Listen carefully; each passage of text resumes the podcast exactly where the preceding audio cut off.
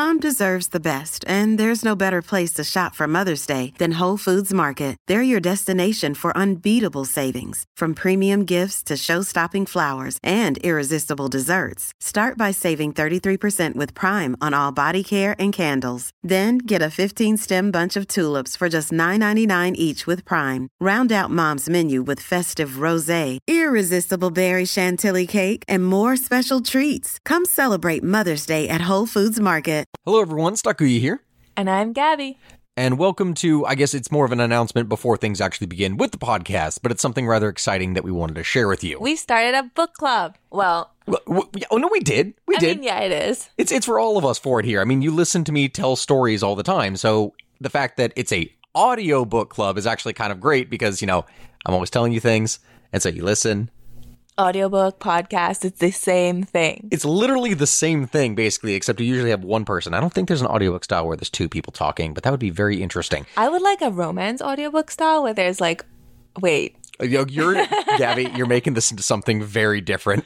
But I wanted to talk to you about what we're doing here. So we're using a service called Chirp, which it's this audiobook club, and we're being sponsored by them by Chirp Books, where it's this retailer that is known for making all these great deals without any commitments, no subscriptions, nothing. So the way that it's going to work essentially is that each month I'm going to announce a new kind of history book club pick that we're all going to be able to listen to together. And then at the end of the month, you all are going to have the chance to share your thoughts on that book and see what other club members thought about it as well. So the way to get started, if you want to join, is go to chirpbooks.com slash history. Again, that's chirp like the sound that a bird makes, chirpbooks.com slash history to follow my club and get a history of the world in six classes for only $3 for a limited time. That's C H I R P B O O K S dot com slash history. I probably should have spelled it out rather than You say what like a bird made. You don't listen to podcasts and it shows. Oh, well, it is what it is. But anyway, by following my club, you're going to get exclusive access to join my book club discussion, where you're going to see what other History of Everything book club members think about the books and also share their thoughts too. In addition, we will be hosting book club discussion nights in Discord where after you've listened to the book, we all chat with Steven. I mean, you can chat with me too, but I don't really have much input. Don't worry, I'll talk her off for all of us. She'll know. Hello, everyone, and welcome to the first Patreon exclusive episode of History of Everything. Welcome back, or I guess maybe for some of you, the first time. Well, welcome to the podcast, my hoes. How are y'all doing here tonight? They can't answer. Yes, they can. They can because now they it's on Patreon, so they can put comments. okay. They can now do that. That's fair. That's fair. Yes, they can actually answer how they're doing tonight. So if I don't see at least one comment telling me how you're doing tonight, I don't care if it's a good day or a bad. Wait, no, that sounds really awful. I do care if you're having a good day. I would just rather you tell me this in the comment. Right. Okay, you know what? I'm getting really off topic here at this point. So what I'm essentially going to do, since now we have the option for comments, is that you are going to be able to put the comments for what it is that you want us to do below on Patreon. And my idea of this is because this is something exclusively for Patreon, I'm going to take suggestions from the patron comments and determine from there what the next podcast episode is going to be on. So, I mean, I might think of something random, but in general, I want your all's input for what it is that we're going to be doing. So, let me know what it is that you would like to hear in the first place. So, now, okay, oh my god, uh, we're talking about. do you remember the, the first episode that we did, Gabby?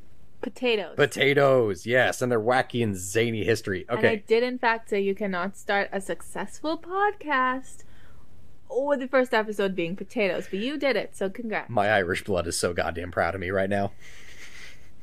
I'm sure it is. It's Didn't just- the potatoes go horribly for the Irish? Like, didn't you learn? Okay, yes, but that's what happens with monoculture, which is effectively a death trap for any kind of nation. So when you are reliant on one kind of product overall, if anything happens to it, you're screwed. I believe that happened in South America to uh like with Chile. It was either Chile or Argentina. Some country in South America, like the majority of their GDP at one point in, I believe, the early 1900s was basically around cattle, and a cow disease came in and killed the majority of the economy, like that. Oh, that's really sad. Yep, yep, that's that. It's really bad. That's why monoculture and things like that they can be very effective at making money in a short amount of time, but it's a very high risk game because stuff like that can happen. Anyway, if you don't remember our first episode that we did on potatoes and all the little details and stuff that came in there, let me go ahead and give you a bit of a refresher. So, tomatoes, potatoes, peppers, tobacco, all these different things, these are members of the nightshade family. And if that name doesn't strike a warning bell, you might want to listen again because nightshade is a family of plants that are unique because they contain a small amount of alkaloids. Now, alkaloids, and mind you, I'm not a chemist. This is this is literally me getting the definition of it here, so don't hold me to this. I know you're looking at me with some judgment, Gabby. I'm not a chemist. I don't care. Alkaloids are chemicals that are mainly found in plants. For something to be considered an alkaloid, it must contain nitrogen and affect the human body, usually from a medicinal perspective, but as we know in many cases throughout history, any amount of medicine can be poisonous if consumed in a large enough quantity. Actually, that brings a really interesting topic off. So everyone's like, hey, this is toxic. Everything's toxic. And like, yes, uh, everything is toxic, but toxins have a level of toxicity. Even water is toxic at the right level. Dosage. You have to have the right dosage. But anyway, continue with your alkaloids. You know, if you eat enough ban- bananas, you will die of radiation poisoning. I think it was 50 I think you would die just Fif- because you ate that many bananas. 50,000 bananas under 10 minutes, I think it was. Right. But it's the radiation that's going to kill you, nothing else. sure, for sure. That's my favorite stupid fun fact from anything to throw around. It really is. Okay, but to. How do I even explain this with Nightshade? So, it's a, a rather famous example of Nightshade and its poison came from the fact that, uh, say, hemlock is actually an example of Nightshade, and that was used to execute the Greek philosopher Socrates. This is something that only a few leaves of it are required in order to kill an adult male. And that association with poison would follow the tomato and other plants around for centuries. So, in order to understand it, we really need to go back and look at the beginning. So, the origin of the tomato plant is we don't really exactly know, but we have an idea of it. It may have arisen in South America together with, you know, the potato and tobacco, chili peppers, that kind of thing. And it slowly moved north until it was domesticated in the lands of Mesoamerica between Mexico and northern Costa Rica. This land was home to several pre advanced, like pre Columbian nations who flourished there until the arrival of the Europeans in the Age of Discovery. And I mean, then we kind of know what really happened after that. Yeah. In fact, shameless plug time. I did a whole YouTube episode on what would have happened if if uh, America was never discovered. So watch that if you want to. Shameless plug time. Okay.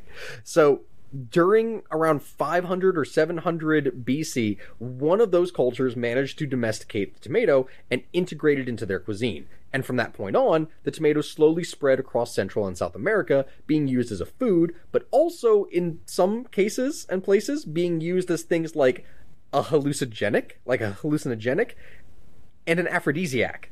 Like some they would eat the Did seed. they use every single vegetable fruit thing as an aphrodisiac? Like, were they that horny? I mean, you're talking about this is pre-video games, Gabby. They got outlets. It's pretty much just blood and sex, and that's history. I don't like it. Don't That's like it. history. That's pretty much how it goes. No, thank you. Yep.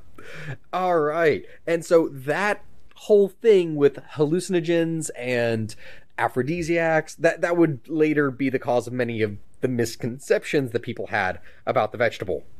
Which yeah, if you don't get it right now, if you didn't know this because this is something that still screws with people today, the tomato is actually not a vegetable. It, it's a fruit. A lot of people think it's a vegetable, but no, it, it's literally a fruit. It's actually a type of berry which many, which many people don't realize, but it is. I'm a whole scientist and I did not know it was a berry. Yeah, no, it's it's a berry. Okay, That- please define berry now. Since you're on this roll, finish this off. We hold on. I don't remember the exact definition of the thing for the berry for well, you here. can't just make an empty claim, bestie. Okay, don't catch me on. Okay, the reality of the thing with the berry is that I, shoot, you know, I'm going to be talking out my ass if I do this in the first place. I just know when I remember Okay. was verifying We're the take a classification. small cut, and we'll be right back with the definition of a berry. Are you kidding me? Hold on. Do I have to look this up right now? Make the small cut.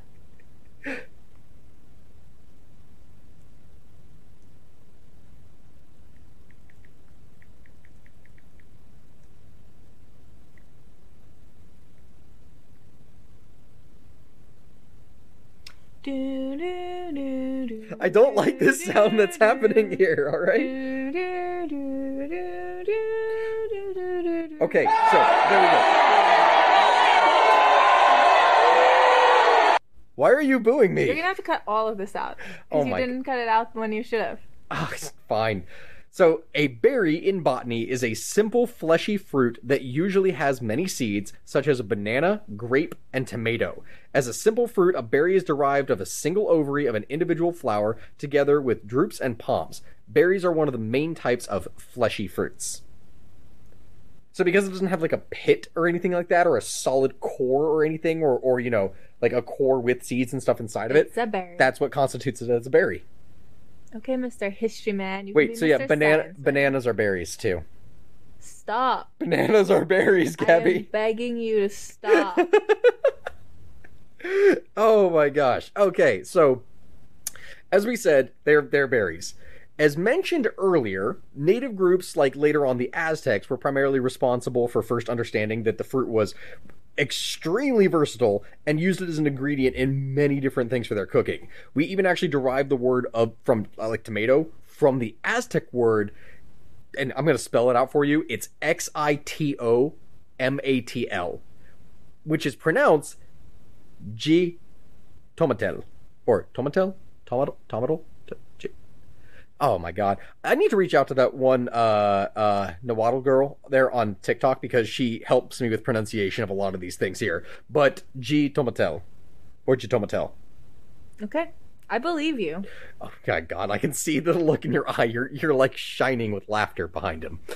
So, by the early 16th century, the Aztecs had domesticated a very large number of what we would kind of associate as modern tomatoes. And there's early Aztec writings that reveal recipes for a dish that uses things like tomatoes, peppers, and seasoning. Which can you guess what that is if you just combine it? Tomatoes, peppers, and seasoning.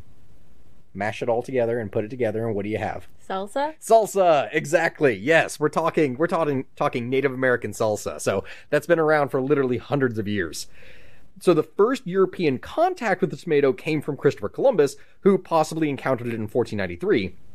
But it was the Spanish conquistador Hernan Cortez who first saw the potential of the plant in the sacked city of the Aztec city of Tenochtitlan, and he took its seeds back to Europe. There, seeing that the tomato could grow without a problem in the warm Mediterranean climate, the Spanish government really started to encourage its production in both Europe and its distant colonies. And as early as fi- the 1540s, tomatoes started to be produced all over Spanish fields and was used regularly as a common food in the early 17th century. But other European countries did not adopt the tomato immediately. That's probably a good thing because when the Europeans find something they want to adopt immediately, we've seen what happens. I mean, yeah, but you remember what was going on with the potato for several hundred years before they actually managed to do anything. That's just kind of how it I was starting to think they don't like healthy foods. Oh my god, no, there's this whole thing for it here where they um th- there was there was a time in in Europe where they basically believed that vegetables would sap your strength. Are you gonna explain that more, or am I just gonna? No, pass? we're just I'm just going to leave it there. Just to leave it there. You're gonna leave all of us. Yeah, I'm just to leave it there for Okay, can you move? I need to boo you like, right now, immediately.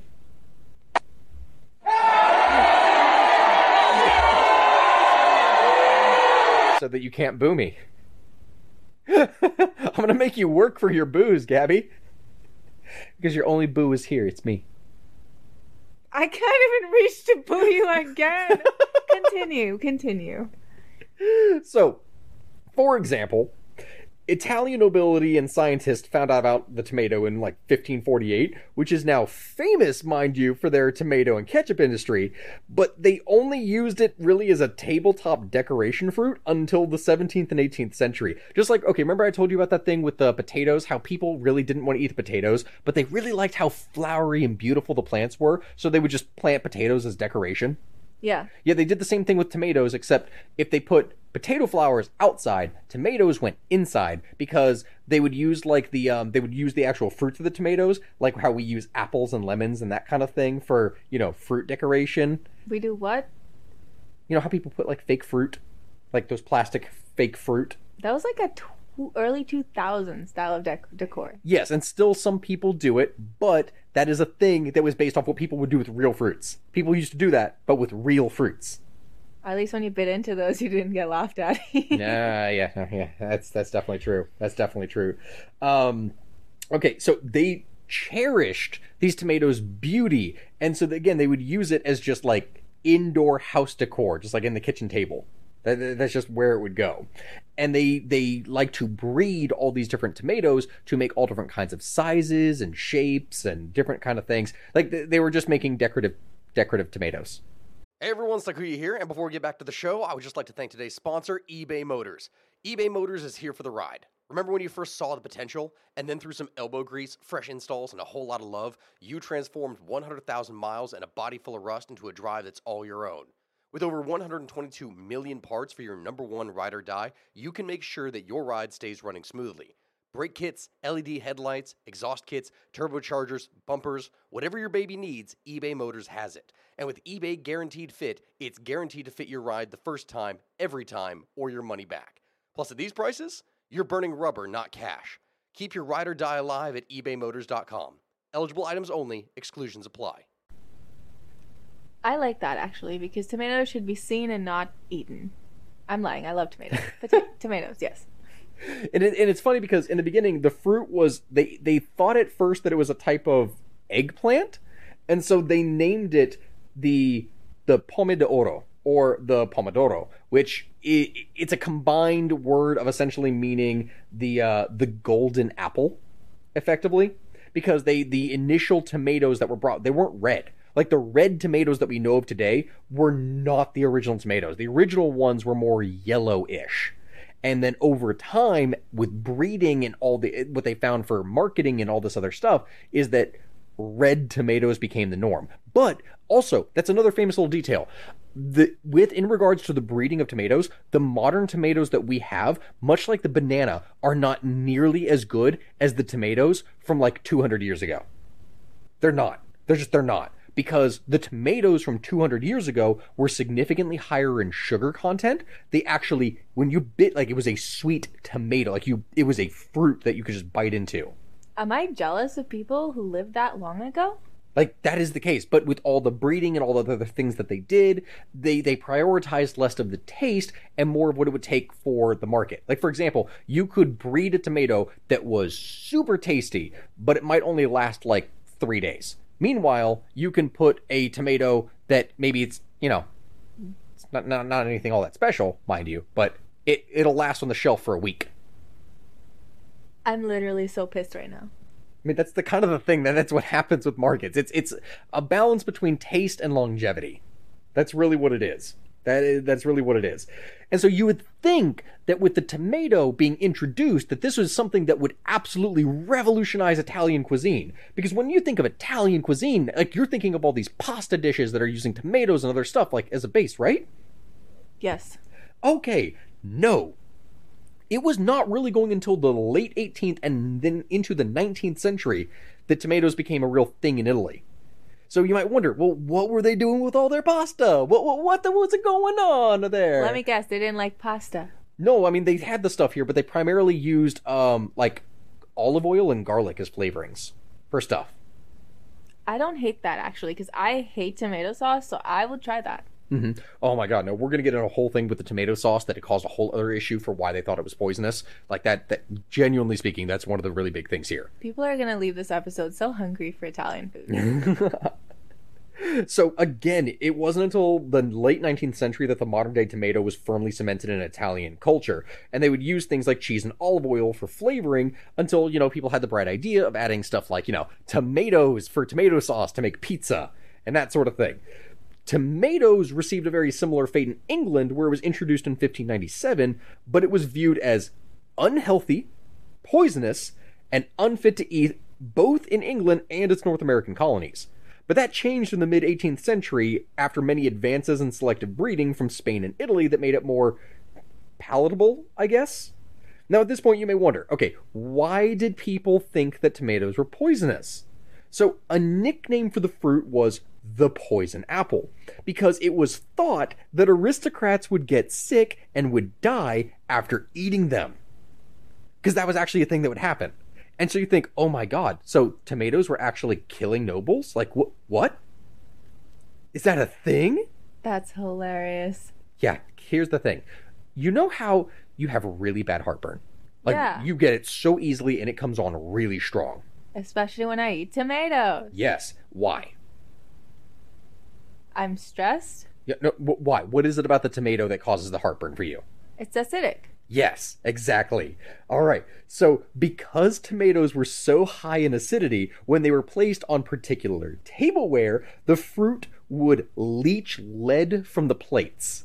Because the nobility would use things like, instead of wood, they would use pewter. And pewter has a very high concentration, relatively, of lead in it.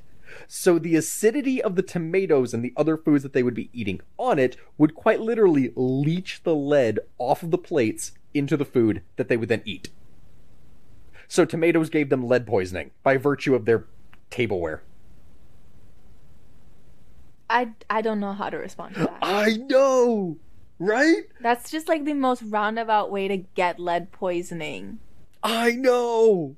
So no one made the connection between the plate and poison at that time. Like the tomato was picked as the culprit, and it took a while for people in the north to really understand that it wasn't the tomato that was giving everyone lead poisoning. It was me. Oh, whoa, whoa, whoa, hold on. That's a different path entirely. Okay, so after Europe, the naval path to the Philippines was used in order to take the plant, uh, in order to take the plant to Asia. And, and it's actually funny. In Chinese culture, there are written records going back all the way till 1621 during the Ming Dynasty, where much like Italian culinary culture, China really took a decent amount of time to warm up to the fruit. In fact, the tomato's first records were more like a precaution. Written records tell of a Western or, uh, originated fan parmesan or permis per, persimmon, persimmon, persimmon, Parmesan cheese. persimmon. Wait, it's persimmon, right? The persimmon fruit. That's what that is. Per- persimmon. Oh man, that's gonna mess with me in the first place. But anyway, th- they first thought that this was actually again a type of eggplant. And do you know what their name for it was? So the literal translation, if you want to be nice about it, it's foreign eggplant, right? That's the nice way. Do you know what the more literal translation for it was? Oh no. Barbarian eggplant. Because to the Chinese, anything that was foreign was barbarian and filthy and beneath them. And that went for any kind of food or anything. So if I introduced, you know, hey, hey, here's my uh, chicken recipe, they would go, ah, yes, the barbarian chicken. Which honestly, actually, that sounds like a really cool restaurant in the first place. Can I just say? Can we open up a restaurant that's just barbarian, like warlord themed? No. Absolutely not. Because I don't like cooking. There's a whole job centered around cooking. Okay, so although the tomatoes never rose to culinary prominence in the same way as they did in Italy, several regions in China became quite reliant on the use of tomatoes in their dishes. In fact, I think I actually saw something when I was doing research for this, and that is that China is the number one producer of tomatoes in the world. I think 24% of all tomatoes are grown in China, which I mean, in terms of food, that just kind of makes sense for having to do stuff like that. But I mean, America is next, and I think Turkey is after that, like number three. There's a lot, or Italy and then Turkey, I think is what it is. There's a lot of tomatoes that are grown all around the world, and it's like a hundred something billion tons of it are made. So, by the 19th century, tomatoes had officially migrated to most parts of Asia, and during this period, they also found their way into Syria and Iran. There, though, they were most widely used immediately. Like there wasn't really any kind of hesitation. It was just like, oh hey, here, here's the cool new fruit, and it actually works great on our salads and stuff. And then it just worked. So then the question you might have here in the end is all right, we've talked about all these other parts of the world, but what about America? Well, here is where it gets particularly funny. So, the colonies of England for many years distrusted the fruit, just like the mother country.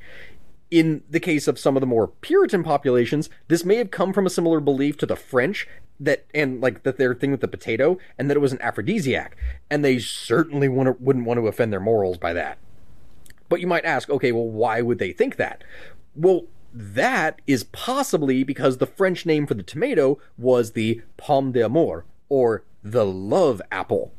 Some Aztecs, as we said, said previously had used tomato seeds as an aphrodisiac in the first place. But, and so this might be true, but also the funny thing is that the French name might have been a mishearing or mistranslation because it could have come from pomme de Moor, which is the apple of the Moors, as in like Morocco, that sort of thing, because the Spanish being the ones you know, to introduce the fruit in the first place to everyone else. Despite originating in the Americas, the tomato did not actually become mainstream in the United States until Thomas Jefferson took an interest in the plant. Which, yes, I'm, I'm talking that Thomas Jefferson, you know, third Why? president. Well, th- this is where a whole story comes in, and this is kind of a myth going along the lines of, you know, Washington and the cherry tree, but also this this one is actually more realistic. It, you could take it as a kind of thing like Marie Antoinette and what they did with potato publicity in France. Which, if you don't know what I'm talking about, watch or listen to that first podcast episode because it is a whole thing. But basically, the the gist of it here is that Thomas Jefferson was this connoisseur of food. And so his taste in exotic vegetables and fruit were on full display in his garden. So what he would do, right, is that in Lynchburg, Virginia, which was built in 1791, it was locally referred to as the Tomato House because Jefferson first shocked people of the region by publicly consuming a tomato in this location. And to the crowd's amazement that was watching, he didn't die. Or at least, you know, that's kind of the myth. People had really been eating tomatoes in the United States since the mid 1770s or so.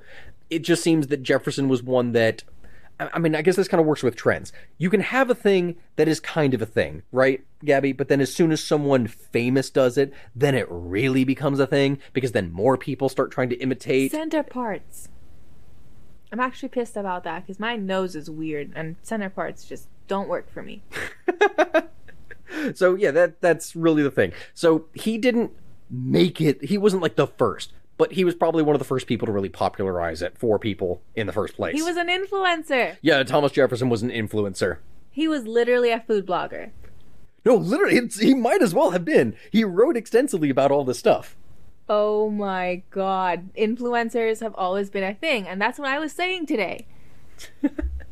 But other places around the United States, they took longer. The north of the United States is a key example of that. So in the 1820s, you had this colonel by the name of Robert Gibbon Johnson who went onto the streets of New Jersey and further proved the point by just eating tomatoes in front of people to show people that it wasn't harmful because I think he was trying to sell them or someone else was convincing him that they needed help to try and sell them. So he was just eating tomatoes in front of people to show that, hey, these are literally harmless. There's like no big deal. So he didn't die. Yay. Yeah. And so by the 1830s, there was a new concern. Because now, okay, the tomato is not an aphrodisiac, we think. I guess, actually, wait, are there studies on that? I don't think that that is a thing. But either way, either way, the tomato is not an aphrodisiac, it's not poison, so there's nothing wrong inherently with the fruit. But a new concern came out of all these farms in New York the green tomato worm. So it measured only about three to four inches in length with a horn that was sticking out of its back, and that began taking over all these different tomato patches across the state. And it was believed, like there was this, I, I'm going to call it folklore, I guess, a rumor, but essentially people believed that if you even brushed against this worm, just touched it, it would be instant death. Like they actually had this description. The tomato in all of our gardens is infested with a very large, thick-bodied green worm, with oblique white sterols along its side, and a curved thorn-like horn at the end of its back. So basically that horn, you, you touch it, like venom, dead. Like that's what would happen. So people were so scared of it, they called it an object of terror. It was regarded as being poisonous. At one point, a guy actually caught one of the worms and then he went to the newspaper basically say, saying that this was as poisonous as a rattlesnake which is that's the wrong term in the first place it's venomous as a rattlesnake but that's besides the point that's that's what he stated to Deadly as a rattlesnake. Yes, but that's what he said. And so he said apparently that once he captured it, that the the worm started spraying spit everywhere at him, like you know. You know, like a like a lizard that sprays blood out of its eyes, like the horned lizard. But basically, this was a worm that you try and catch it, and it's just going to spit at you, and that anywhere that that spit made contact with his skin, it would just cause it to swell up. Uh, and that a few hours later, the victim would seize up and just die. And that's just what would happen. That's a bit dramatic. No, it's very dramatic. It's very dramatic. So they titled it The New Enemy to Human Existence. Which I mean, this is yellow journalism at its finest, but that that is what it was going on. And then a couple botanists came in and a couple, you know, etymologists, and they were just like, That that's not a thing. The hell are you talking about? That's not a thing. And so they debunked it. So, by the year 1835, tomatoes were available in the markets of Boston, and when the Civil War broke out a few decades later, tomatoes became very important. So tomatoes were were marketable, but they didn't become nearly as big in demand until the Civil War. Because the Union Army, in order to supply its troops, they relied on canneries to produce tomatoes for easy access to nutrition. Tomatoes would become the most popular product sold in cans during the Civil War. And there were, you know, great effects from this. Farmers realized, like, hey, wait a minute, hold on. The military is buying up so many of these cans because they need tomatoes. So what are we going to do? Let's grow tomatoes. Because then they're going to make more money because that's really what's in demand. It was one of the easiest things to can. They lasted a long time when you did that, and it was perfect for soldiers. And we're they're in a period of war for like four years. So they just ate tomatoes? Well, I mean, you would put it with other stuff, but canned tomatoes was a very effective thing that you could, you know, take, right? And so they switched over from other crops to tomatoes. By 1897, the innovator Joseph Campbell figured out like how to keep tomatoes well kept and canned and popularized condensed tomato soup. Oh my god, Campbell's That is soup. Campbell's soup. 1897, baby. That's when that came into being. That's amazing. Yep, and it originated not with chicken noodle soup, but tomato soup. That that was the original. And that's what you missed on Glee. Yep, and from there, the rest is history.